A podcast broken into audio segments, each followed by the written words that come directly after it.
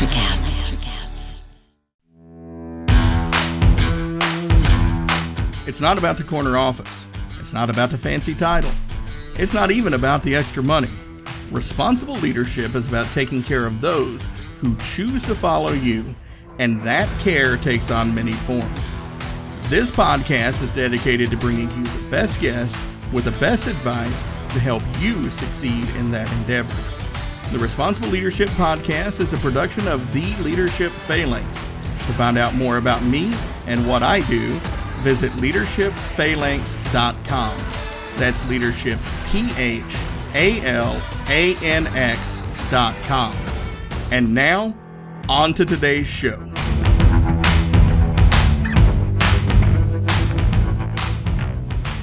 All right, listeners, hello and welcome to this episode of the Responsible Leadership Podcast. I'm your host, Earl Breon, and today we've got a, a return guest, Dr. Brian Smith. Uh, Brian, thanks for being with us again. Thanks, Earl. Thanks for having me. Yeah, no, it's it's an honor and, and a privilege. And uh, you know, listeners, if you don't remember, back in episode 181, uh, Brian and I chatted about uh, being the I uh, in team and the individual advantage. Uh, but as a refresher, what I want you to know about Brian is uh, he's founder and senior managing partner of IA Business Advisors, a management consulting firm that has worked with more than 18,000 CEOs, entrepreneurs, managers, and employees worldwide. Together with his daughter, Mary Griffin, they've offered they've authored individual influence, find the I in team, uh, which which shares how to become our best self with everyone we influence. Um, you know, with that, with your background being a return guest, I'm kind of uh, really excited to hear if you have like a different spin on it. But when you hear the phrase responsible leadership, what does that mean to you now?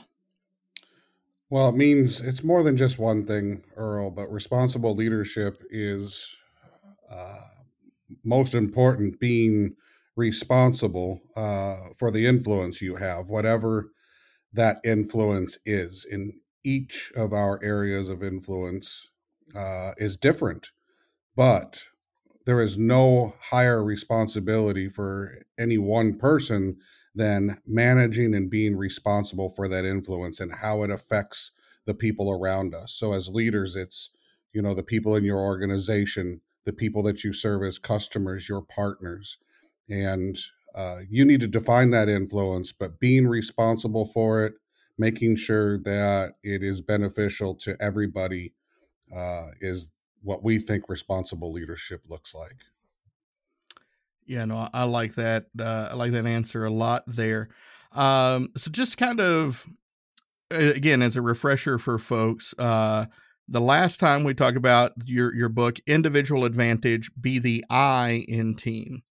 Um, can you give a kind of a quick refresher on on that? What is what is the individual advantage, and what does it mean to be the I in team?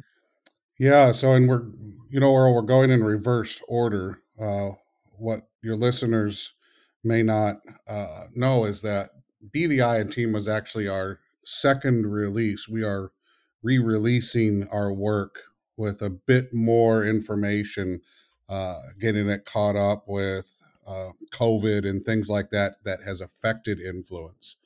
But uh, finding the I and team or individual influence, our, our whole body of work is about finding who we are what has influenced us and makes us what we are today, understanding that influence. And when we do that, we have individual advantages. We have the advantages to take advantage of opportunities that face us. And when we find our influence and then be our influence, we can move us and everybody around us that we have influence over uh, or with forward in the same direction that we are hoping usually to go and choosing to go. Mm. Yeah, no, I uh, I like that, and, and I think people really underestimate not only the power of influence and and all of the things that make us who we are, but I think a lot most people severely underestimate the influence they have on on folks around them. Um, and I like to share a story. You you probably remember it. Some of my younger uh, listeners may not, but um, do you remember the the the dream team, the the first Olympic basketball team where NBA players were able to to participate in Olympics? You remember that? I do. Yes. So you probably remember uh, there was a big incident where uh, Charles Barkley elbowed. I want to say it was a, a Slavic player, like in the chest, and there was this huge uproar about you know showing bad sportsmanship and things like that. And um, when he was interviewed, and some one of the reporters like mentioned something to him about being a role model and the influence he had on children around the, the globe, he basically said, "Well." It's not my job to be a role model that's that's the parent's job. And i remember hearing that thinking like back then obviously it didn't register but when i, I understood influence and and how we project ourselves out into the world the one thing that i came to realize i'm really kind of curious your take on it is he didn't get to make that decision right? It's, it's up to the people watching him as whether they want to be influenced by the example he set right well, to a certain extent, unless what he's doing is trying to persuade, which is a form of influence. So, but, you know, the premise, what you're saying is right. And I agree with that very much. Um, you know, Earl, I saw uh, something in, in this line of thought just the other day um, at a coffee shop.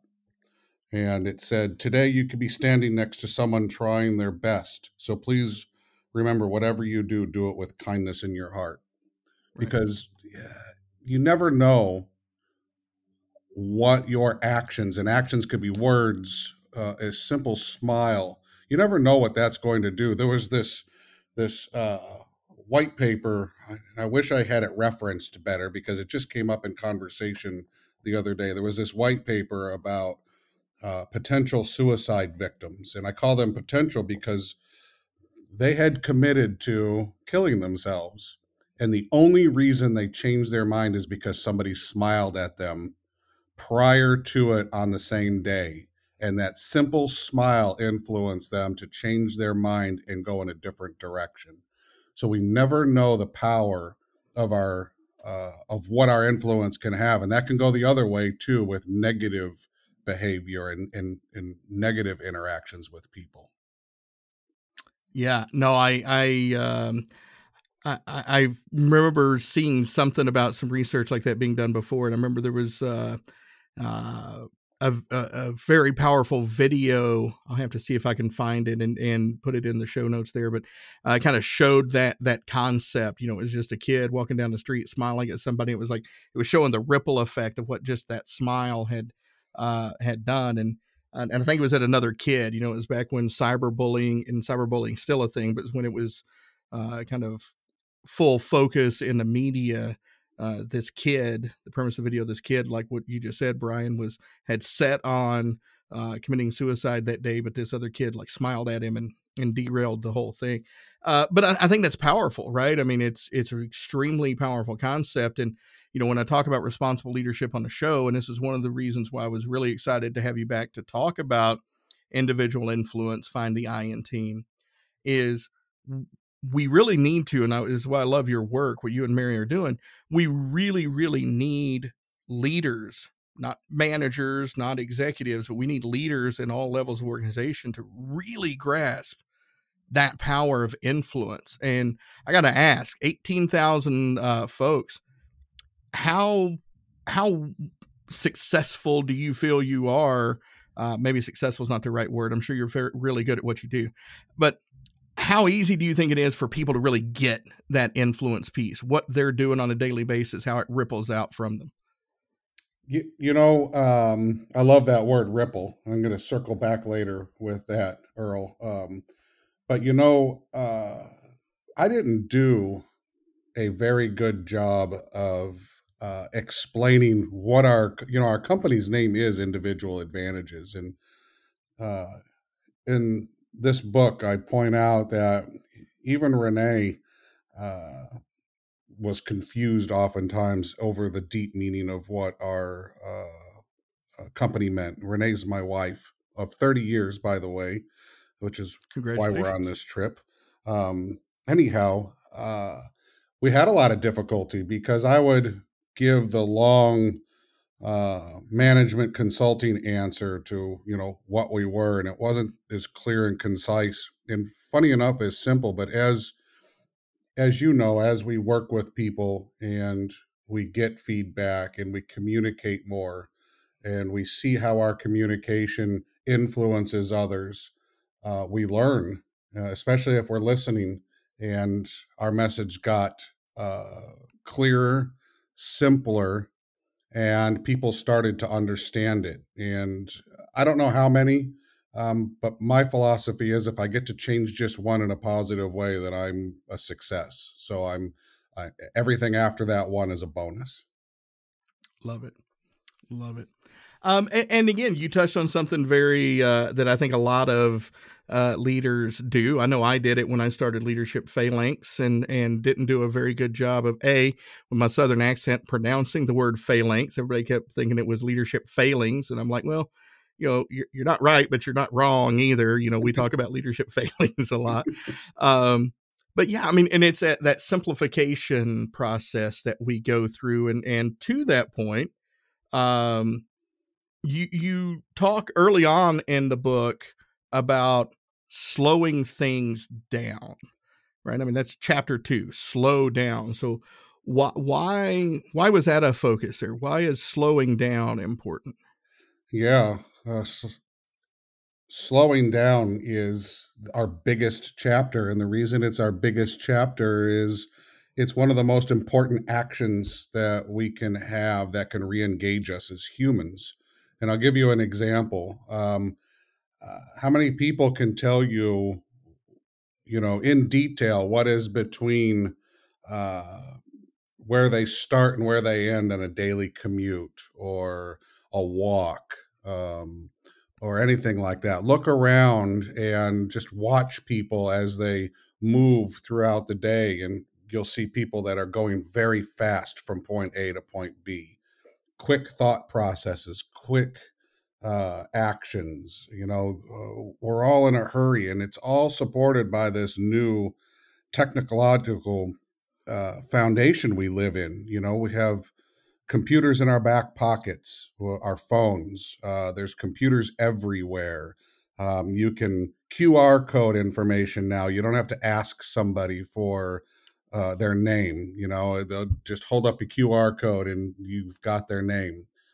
And slowing down is re engaging with your environment, re engaging with your area of influence, um, having situation awareness of where you're at.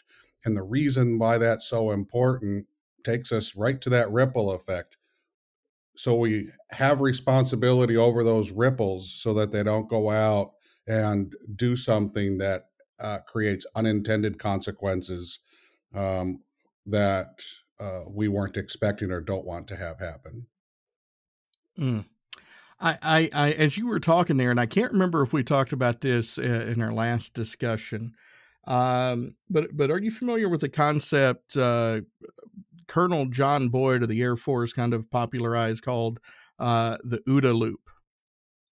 Um, I'm not intimately familiar, just it on the surface. Right. Yeah. Well, I mean, it's kind of what you're talking about there. So, those who aren't familiar with it at all, OODA uh, stands for observe, orient, decide, and act. And, and basically, the, the principle behind it is, you know, we're always kind of what Brian was talking about there. We're always making observations based off of our past experiences. And I know you talk about this later in the book biases. Uh, we orient ourselves to that observation in a certain way positive, negative. Maybe we just don't care about it. Then we make decisions based off of that orientation.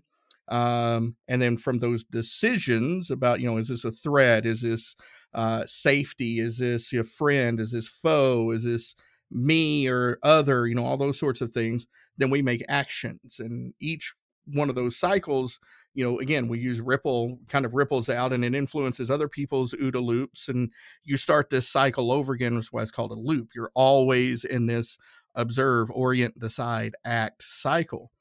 Um, but you you said a key thing there because when most people teach it when you know to law enforcement the military even in, in the corporate world they talk about hey you can use this to quote unquote get inside the other person's OODA loop and make decisions faster and what John Boyd really wanted people to do was what you just said slow it down ask yourself questions at each step why is this the thing that I observed why did I take this orientation? Why did it lead me to this decision? And why was this the action I, I came upon?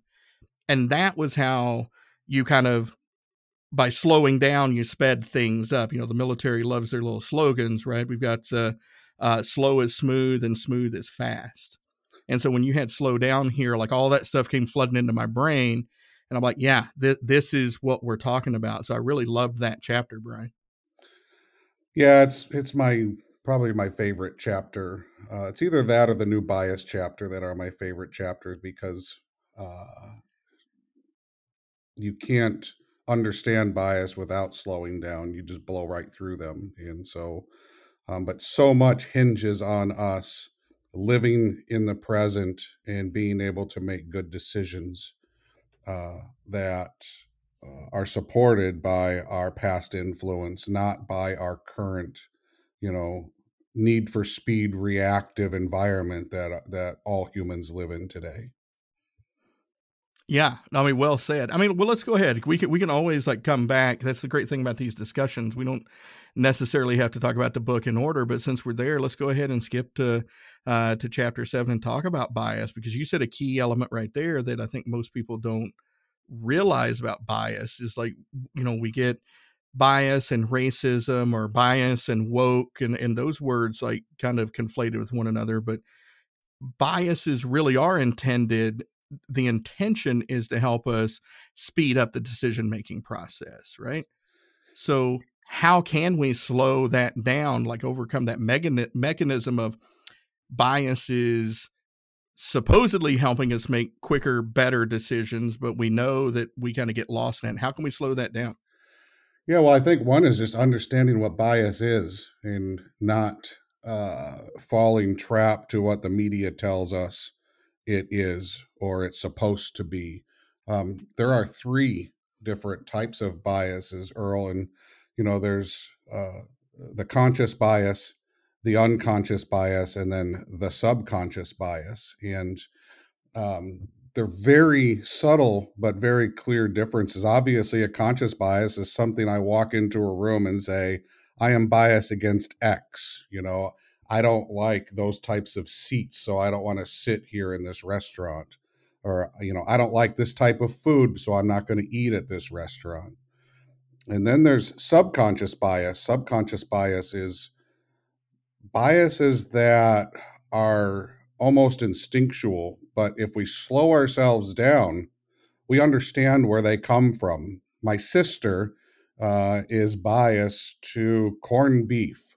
And she, the reason she's biased to corned beef is that when we were a child, she was served corned beef about the same time she had the flu. So she got sick. And so she doesn't like corned beef because she thinks that, you know, it makes her sick. It didn't have anything to do with the corned beef. It had to do with she had the flu at the time.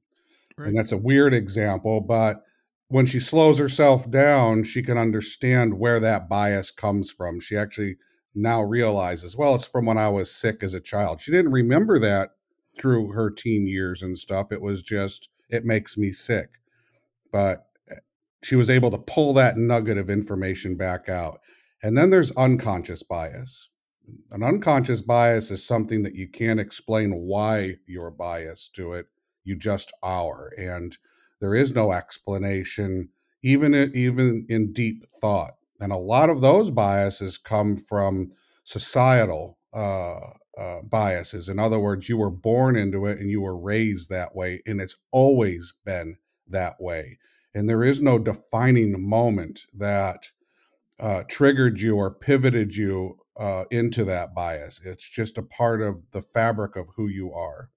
And it, we think it's important to understand those biases because then when you do slow down, you can challenge yourself if those biases move over into the bigotry or to the racism uh, uh, areas of behavior. And those are two very different types of behaviors, also. But if our biases are are not negative, they protect us. Uh, they they keep us uh, out of trouble. They move us in the right directions. They take us into places that we prefer to be, uh, that enhance us and create better advantages for us as humans. Yeah.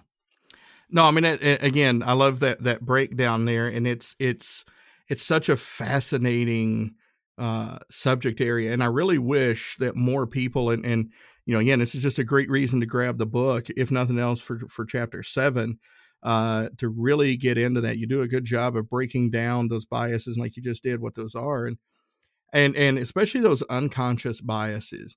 Um, there's a gentleman I want to say he's a professor at Harvard, Dr. John Bargh, uh, wrote a book called Before You Know It, and he talks about a lot of these, and and it was, and you probably seen or heard of this study where uh, they analyzed um, college admission interviews and found that you're more likely to get accepted to a college if your interview is on a day where it's nice and sunny outside versus if it's rainy and cloudy.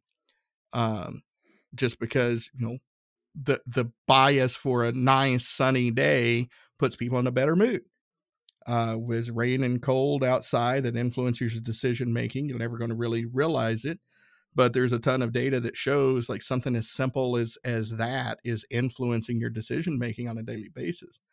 And you know again that comes back to to the word right? Influence. Influence is everywhere. You can't get away from influence can you? No no you can't. And you know on that on that study humans are so funny. One person's you know nightmare is another person's uh happy dream you know you wake up in the morning and there's a blizzard outside. One person looks at it as an opportunity to go and play in the snow and the other person is thinking about how long it'll take them to get to work that day. And, yeah. and, and, it drives their uh, uh, behavior uh, not just for a moment but potentially for a whole day. And as you just pointed out it could change decision making your decision making process on something as important as college admissions just because of the weather. Yeah. Yeah. And, and to that point, uh, you know, uh, Brian kind of mentioned earlier being on a trip. Uh, they're in Hawaii celebrating the 30 year anniversary. Again, congratulations on that. Thank you. Uh, but uh, you know, live in Indiana. My listeners uh, pretty much know that. And we had a gentleman who moved. He'd spent most of his life in Hawaii, working at Pearl uh, Harbor Base there and moved here and everybody was asking him you know hey what's hawaii like? How's this? You know do you do a lot of surfing? You know all those stereotypical type of things right? And finally one day he goes you know what i think? He goes stop asking me about hawaii. You know what i think when i i think of hawaii? Traffic. That's it. No waterfalls no whales no surfing. Traffic. And it was like wow. Yeah you're right. We we see hawaii through this great lens because we don't live there and deal with it he sees it as traffic. Um, and, and, that is such a powerful point to make because again, it goes back to those influences uh, that we've had through our lives. Um, if you haven't dealt with it here in Indianapolis, that's what I tell folks: traffic. um, you know, so and and you being in and around Chicago, I'm sure you hate traffic even more than I do. You know, I don't get that much traffic, Earl, because if I go into the city, I try to take the train. but there you go. Your your your story makes me laugh because I get asked that about coming here to Hawaii, and I always equate it to Los Angeles. And the reason I equate it to Los Angeles is because of the traffic. yeah, there you go. There you go. Uh, well, Brian, I think this is a good spot for us to uh, kind of take a quick commercial break here, and uh, we'll come back on the other side and we'll keep talking about individual influence. How's that sound? Sounds great.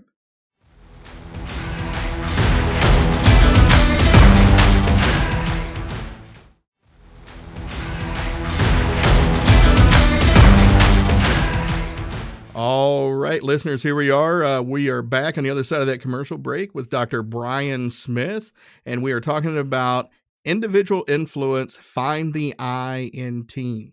Uh, before the break, we talked about a lot of stuff. We covered slowing down, and then we t- uh, talked about biases quite a bit. Um, but I'm going to kind of back up because we skipped ahead there. Uh, and again, listeners, definitely go get a copy of Individual Influence. It's updated, got new information in here. So even if you've got a previous copy, you're probably still going to find something uh, something useful out of this that, that has been added on. Um, you, you talk uh, in chapter four, and I love that you, you give this question: "Who am I?" And I think that is such a key question for people to to ask themselves. Uh, you know, the the terminology that that I use here at the Leadership Phalanx is is introspection and improvement. But I think this is kind of the same thing here: is who am I? What is it that makes me tick? What are the uh, well, let me ask you this: like, what are the questions? What are the processes you put people through to be able to answer that question? Who am I? Yeah, and you know, humans are so complex, Earl, that uh, it's a it's a one of the tougher chapters. But I try to make it fun because I uh, am a tad self depreciating and bring in stories about my journey of finding out who am I. Um, but we talk number one about what makes us, you know, most distinctly human, which is our ego and understanding our ego and what drives our ego. And as humans, we all have one. You can say I don't have an ego, but the fact is is we all do. And we teach this method of self-reflection or looking in the internal mirror and uh, being able to in your way not in our way we that's one of the things about our books that i'm really proud of is we don't tell you how to do things uh, we give you uh, ideas on the best way to be uh, self reflective and we show you ways that it worked for me, but then we also talk about ways that it works for other people and understanding our roots and uh, where we came from, what influenced us. Because, you know, we teach, I am an accumulation of every influence to this very moment right now. Uh, I'm a different person than when I went to sleep last night. Even my dreams could influence me. Um, so, uh, understanding those roots back to as far back as you're comfortable looking. And we understand that self uh, reflection can be painful. We understand that self reflection can bring up things that we don't want to think about. And if you find yourself in those situations, you need to go and speak to somebody more professional than a book um, about those things. But they're important because they influence who you are. But then the big question is: is who do you want to be? You know, uh, uh, are you where you want to be right now? And if you're not, understanding what gets in the way of where you want to be. And one of the things we've learned, and uh, is that we deceive ourselves. We get in our own way. Um, Self deception is one of the biggest barriers that humans have. We create these roadblocks for ourselves that tell us or believe what others tell us that we can't do something.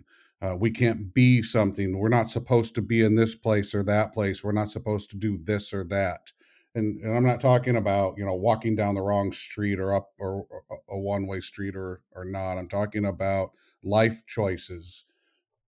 We can be whoever we want to be, um, and uh, it just takes focus and it takes belief in ourselves, and then having clarity um, uh, about that and some you know intuition about.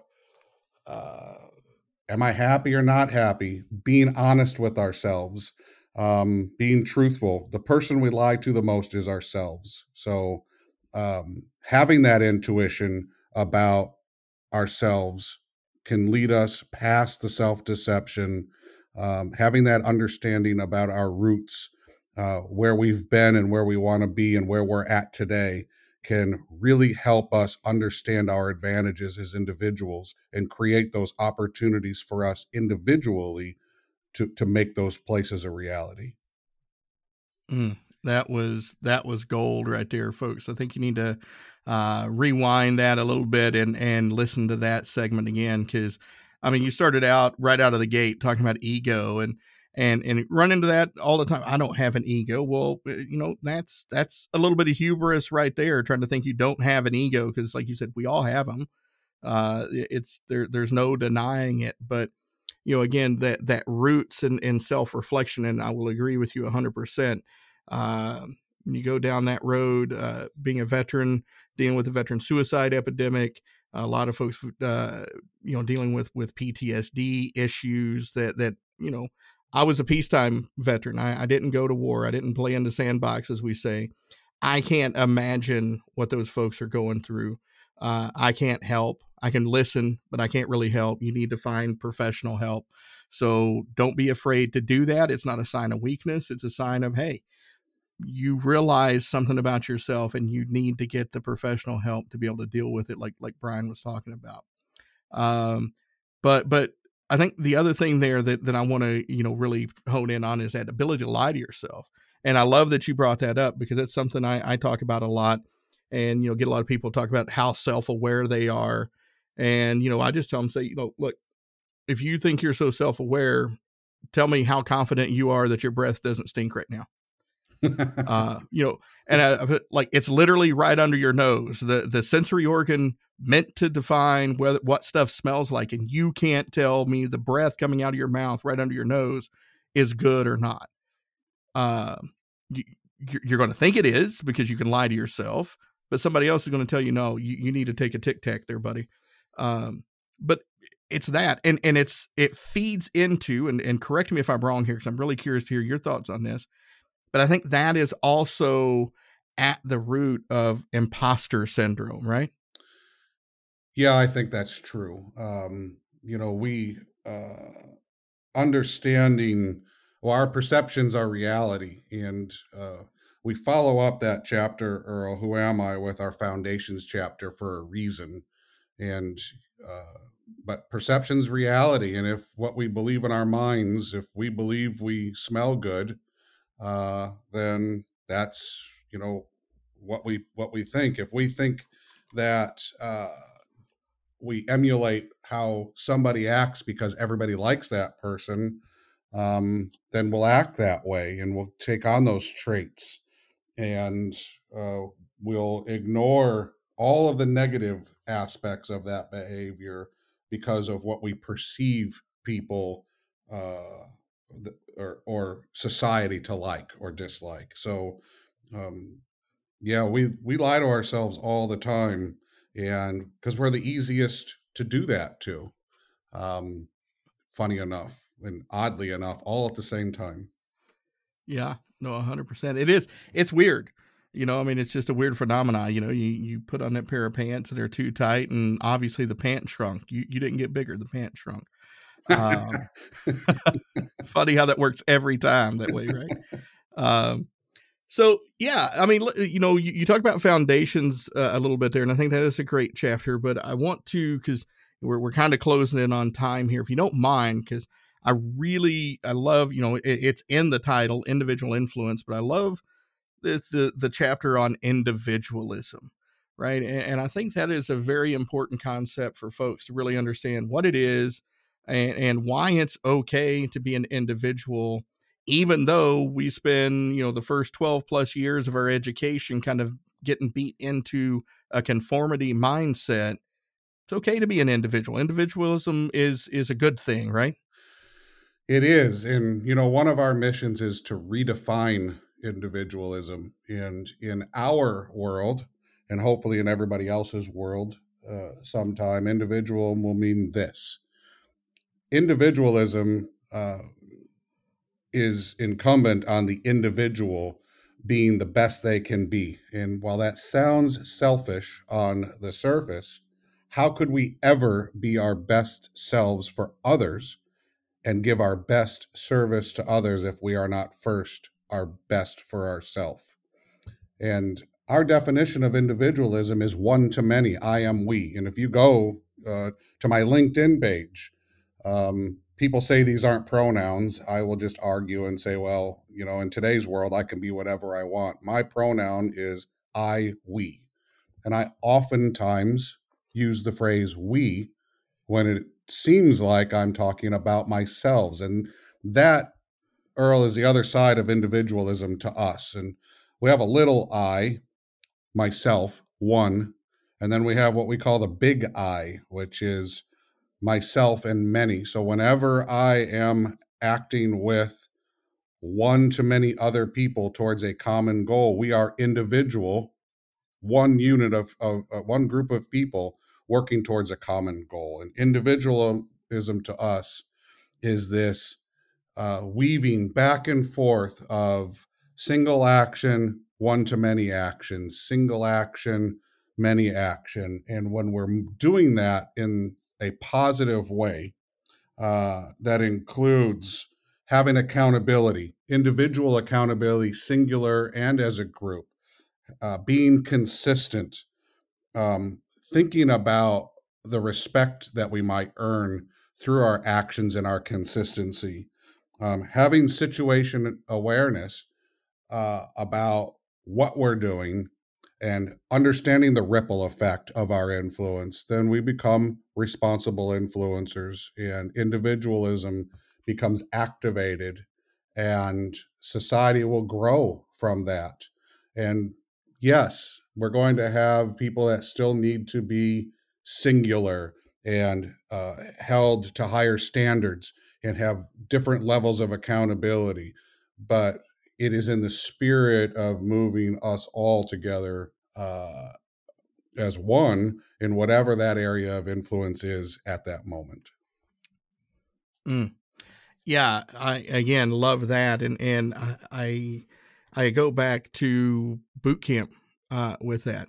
Uh, you know, that was the first thing that they did, and I love the fact that you said we. Uh, we were forbidden from saying I, me, or my. Um, everything was we, or if we had to refer to ourselves, I still remember thinking it was kind of silly at the time, but like if you needed to use uh, the restroom, we call it a head call. You had to request permission and you had to say, uh, this recruit needs to make a head, uh, head call, sir. You couldn't say, I need to go to the bathroom. You had to use that specific terminology. And it was what you just said, right? There was, and, and the only time that you were allowed to use I uh, was if you were taking accountability for something. I messed this up. I did this, right? You couldn't use I, um, you know, in, in really any other uh, in any other venue.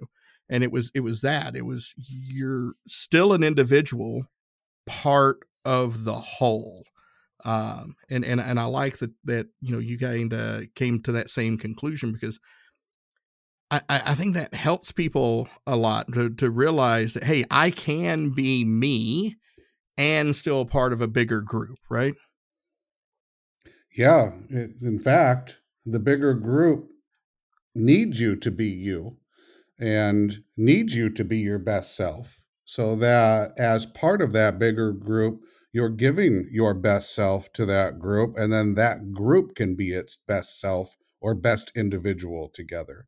So the fact that they're relying on each other to support each other, and they being the bigger I, the team, and the individual, it's so important that uh, to reach best status, it requires little I individual best self to get the biggest of of the whole thing.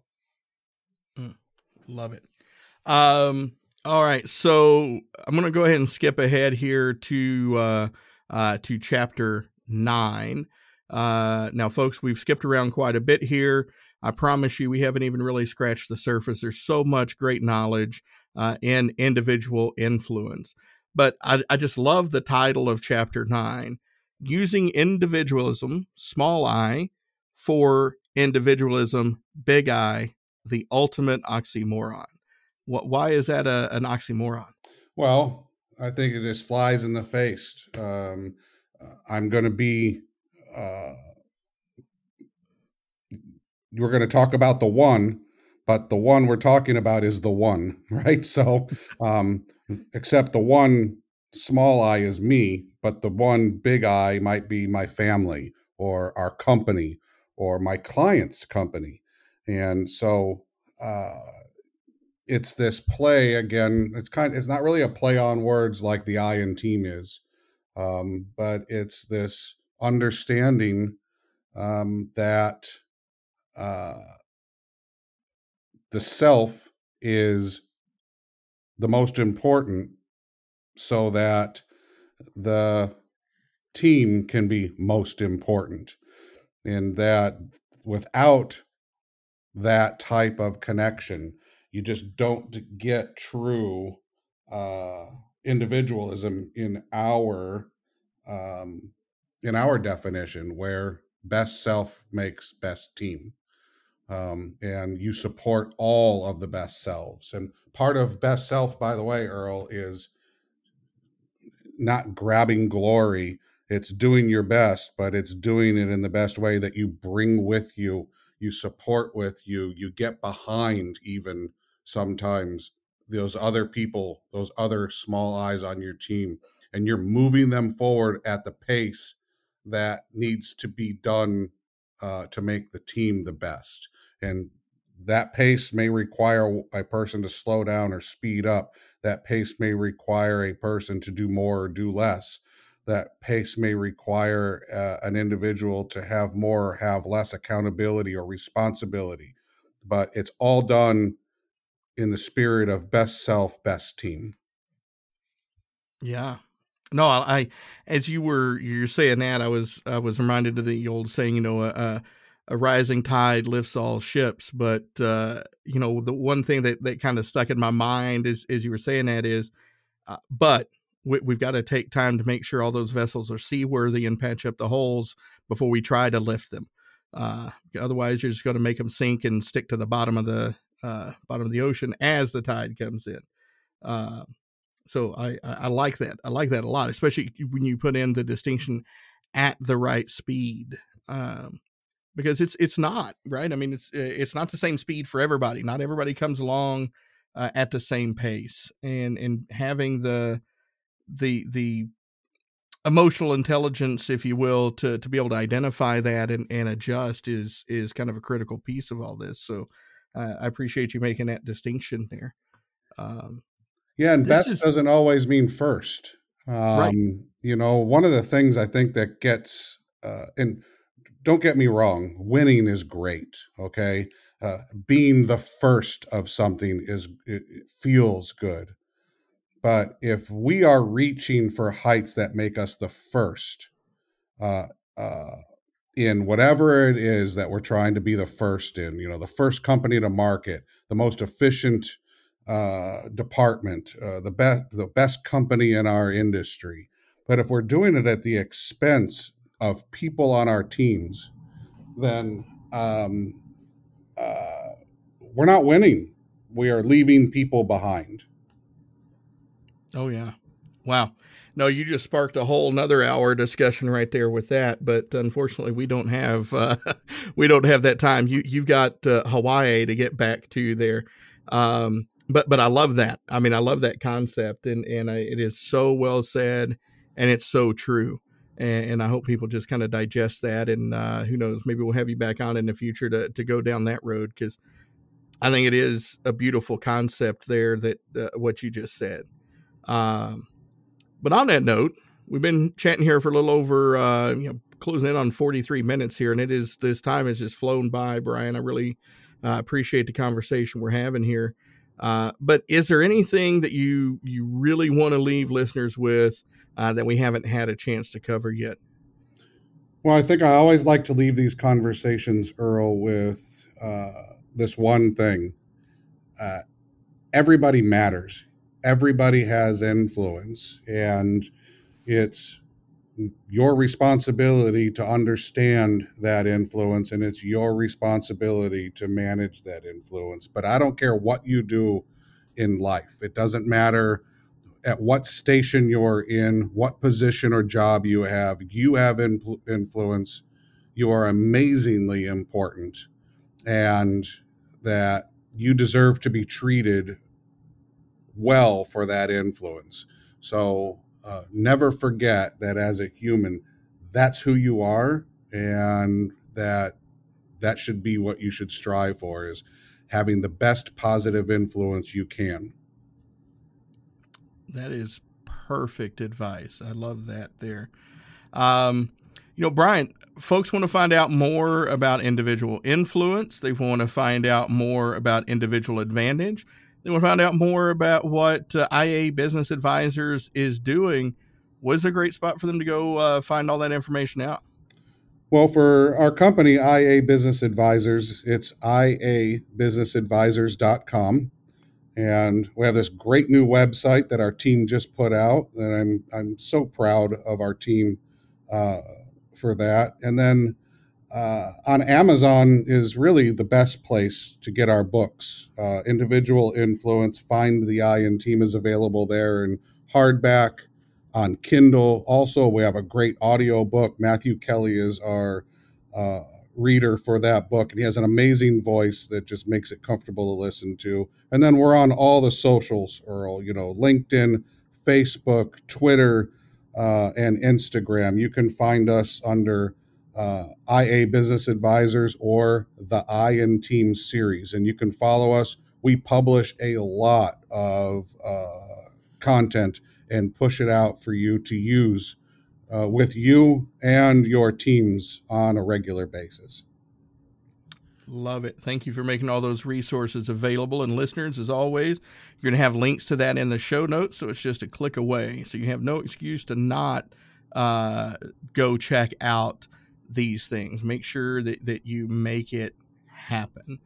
Uh, Brian, again, thank you so much. Um, I, I, I, think it's kind of interesting that, that we get to talk during these life events. Uh, listeners may remember that uh, uh, when we chatted back in February, your, your daughter was uh, getting married.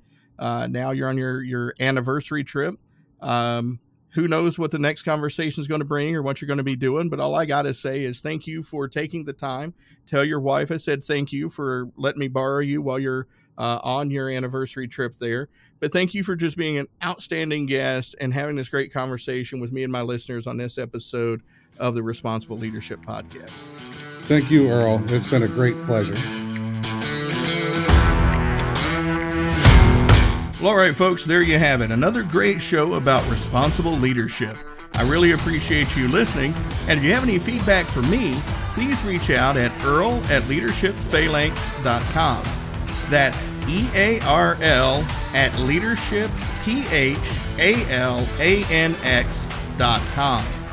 Thank you for rating, reviewing, subscribing, and sharing the show so these messages can spread further and make a bigger impact. With that, I look forward to speaking with you again in the next episode.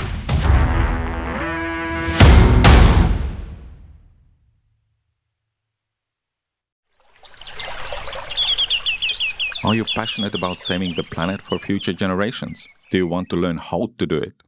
If yes, then you need to tune in to the Nature Backed podcast. It's a talk show covering the changing world around us, from renewable energy, sustainable agriculture, circular economy, to ESG and social innovation. Don't miss this opportunity to discover how you can join the movement and make a difference. Subscribe to the Nature Back podcast today on your favorite platform and get ready to be amazed. Welcome to Transforming 45, the podcast that celebrates the incredible power of passionate voices. I'm your host, Lisa Boat.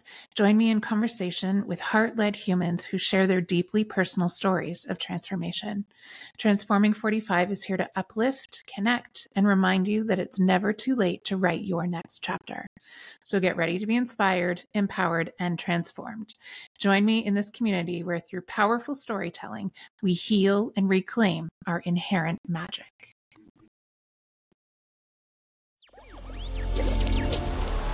Electricast. Electricast.